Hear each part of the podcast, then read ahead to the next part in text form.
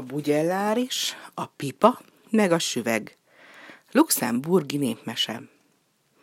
Egy rengeteg bükkerdő szélén kis kunyhójában élt a favágó legény fiával, Bálintal. Apa és fiú együtt járta az erdőt, döntötte a hatalmas szálfákat. A kivágott fát aztán halomba rakták az erdő szélén, s éjjelente felváltva őrizték. Egyik napon, mikor éppen a legényen volt az őrködés sora, csípős hideg szél fújt. Bálint hatalmas tüzet rakott, közel húzódott a meleghez, és elővette a kártyáját, mert nagyon szeretett magányosan kártyázni. Egyszer csak arra jött egy öregasszony, s megkérte a legényt engedni oda a tűzhöz, hogy megmelegítse gémberedett tagjait, és miután jól megmelegedett, így szólt.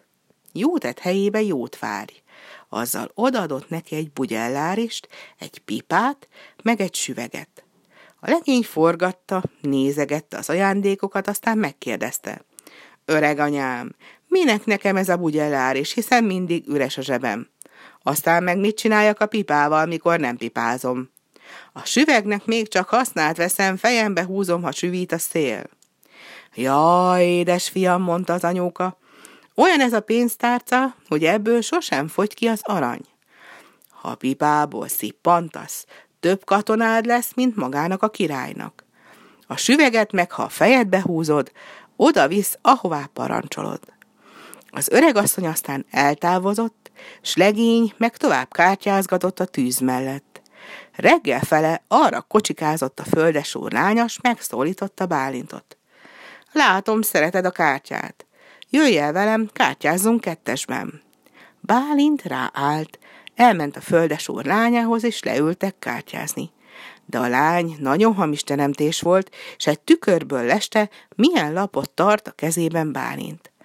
Ahogy mind jobban belemelegedtek a játékba, az álnok teremtés sorra elnyelte tőle a bugyellárist, a pipát, meg a süveget. No, Bálint gondolta magában a legény, amint búsan baktatott hazafelé. Ezt jól megcsináltad. Se bugyellárist, se pipa, se süveg. Egyszer csak előtte termett az anyóka. Faggatta a legényt, miért vág olyan keserves arcot, mintha vackorba harapott volna. Bálint szégyenkezve bevallotta, hogy elkártyázta az ajándékait. Az anyó adott neki öt almát, meg egy korsó, bűvös erejű vizet, és kitanította, hogyan szerezheti vissza azt, amit elveszített. Bálint átöltözött házalónak, aztán elment a kastélyba. Jó áron eladta az almákat, kettőt a szobalánynak, hármat a királykisasszonynak. Igen ám, de amint megették a szép piros almákat, mindegyiknek szarva nőtt, ahány alma, annyi szarv. Hasztalan hívták a tudós doktorokat, hogy szabadítsák meg őket a szarvaktól, mind kudarcot vallott.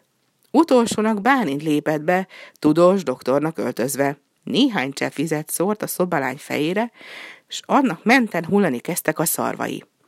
A földes lányától előbb kérte a bugyellárist, és mikor megkapta, a víz erejével megszabadította egyik szarvától. A pipáért cserébe a másodiktól. Mikor a harmadik következett, kérte a süveget.